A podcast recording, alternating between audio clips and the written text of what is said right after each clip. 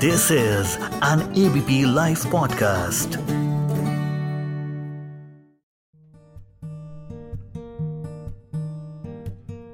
गर्मियों की छुट्टियाँ औरों के लिए ट्रिप पे जाने के लिए होती थी, लेकिन हमारे जैसे मिडिल क्लास फैमिली के लिए नानी के घर जाने का अच्छा मौका होता था तो चलिए ये यादों की क्यारी में समर वेकेशंस का एक नॉस्टैल्जिक फूल लगाते हैं मैं हूँ मोहम्मद अरशद रिवर्स गेयर में आपका एक बार फिर से वेलकम करता हूँ। अभी अभी नई क्लास में गए थे। मई के मिड में होने वाली समर वेकेशंस का हम सबको इंतज़ार था। धीरे धीरे वो दिन आ ही गया। लास्ट डे था उस दिन। सारी टीचर्स आकर हॉलीडे होमवर्क दे रही थी। वेकेशन शुरू हुई।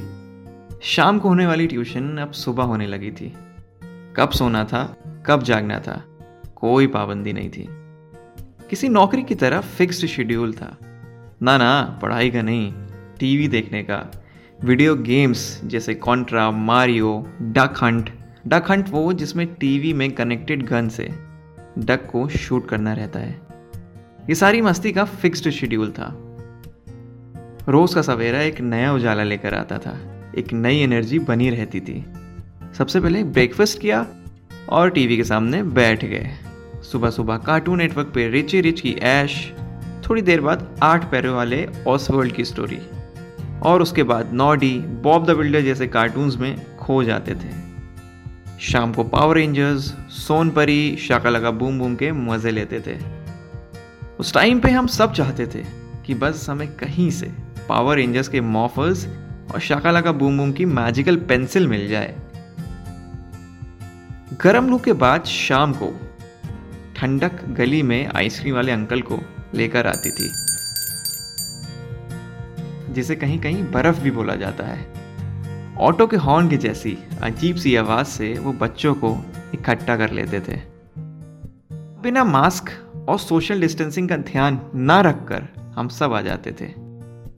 ज़्यादा फ्लेवर्स नहीं थे, एक ऑरेंज था बस, एकदम चटकदार कलर में। ज़ुबान ऑरेंज हो जाती थी उससे। वो संडे भी कितना खूबसूरत था इस संडे को पापा हमें हेयर कट के लिए ले जाते थे। वो लोहे की कुर्सी पे एक पटरा लगाकर हम सब उस पर बैठ जाते थे। और फिर होती थी कटोरा कट कटिंग कराते ही नहाकर मैट देखने बैठ जाते थे। हाँ हाँ वही, जो संडे संडे पोगो पे आता था। और हम उस एक घंटे के शो में इतना डूब जाते थे कि क्या ही बताएँ? क्या संडे होते थे वो? तड़कती भड़कती गर्मी में कूलर ही मसीहा था, जिस मसीहा को सुबह शाम पानी की सख्त ज़रूरत थी। इसको भरने की ज़िम्मेदारी हमारी थी। मटके और सुराही का पानी अलग किस्म की ठंडक पहुंचाता था। उस वक्त पिया हुआ आम पन्ना आज की कोल्ड ड्रिंक से कई गुना ज़्यादा सुकून देता था। एक बाल्टी में रखे हुए आम तरबूज और खरबूजे भी अलग माहौल बना देते थे। खरबूजे के बीज भी सुखाए जाते थे, ताकि बाद में उसे छील के खाया जा सके। आप प्लान था trip of the year announce करने का। हाँ जी, सही सोच रहे हो आप। नानी के घर चलते हैं। तो बस, तैयारियाँ शुरू हुई बैग्स पैक होने लगे। नाम के लिए मैंने भी दो चार बुक्स रख ली थी। एक दिन पापा हमें नानी के घर छोड़ आए। आज़ादी का दूसरा नाम नानी का घर होता है। सारे कजन्स यहाँ इकट्ठा हो जाते हैं। सब एक साथ एक कमरे में, ज़मीन पर, कार पार्किंग की तरह सट के सोते हैं। पूरे दिन कैरम, लूडो, वीडियो गेम का भरपूर फ़ायदा उठाया जाता था। शाम को आते वक्त नाना या नानी कुछ मज़ेदार लेकर आते थे। ज़्यादातर खीरा ककड़ी होती थी, जिसको काट कर नींबू और नमक डालकर हम सब खाते थे। गर्मी की उस शाम में ज़मीन को थोड़ा ठंडा करने के लिए घर के बाहर पानी का छिड़काव होता था। और फिर सोंधी सोंधी खुशबू के बीच में लगता था चेयर का विकेट।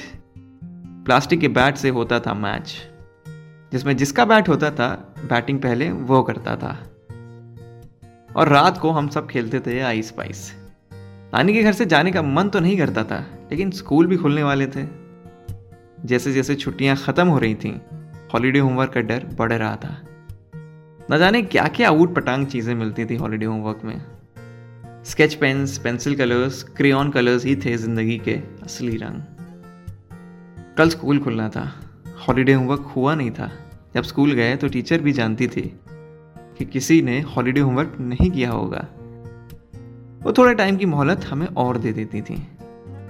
और फिर हम एक दूसरे से कॉपी कर कर अपना हॉलीडे होमवर्क सबमिट कर देते थे। यही तो छोटी छोटी खुशियाँ थी, जिनको जीने के लिए हम तरस रहे हैं। तब ना तो इंस्टाग्राम था, ना तो व्हाट्सएप और ना ही स्नैपचैट पे स्ट्रीक्स बनती थी। बनते थे तो सिर्फ़ रिश्ते बनते थे। बचपन में जी हुई गर्मियों की छुट्टियाँ अब नहीं आएँगी। अब ऑफ़िस से छुट्टी मिल जाती है तो सो कॉल्ड दोस्तों के साथ कहीं हिल स्टेशन पर चले जाते हो। तुम क्या जानो, वो नानी के घर पे बिताए हुए लम्हों को। उम्मीद है आपको गर्मियों के दिन याद दिला दिए होंगे। दोस्त भाई बहन रिश्तेदार सबसे ये एपिसोड शेयर करिए और उनको गर्मी के दिन याद दिलाइए। चलिए ध्यान रखिए, घर पर रहिए। मैं आता हूँ एक और नॉस्टैल्जिक एपिसोड के साथ। और इस एपिसोड को प्रोड्यूस किया है अयान साहब ने। शुक्रिया।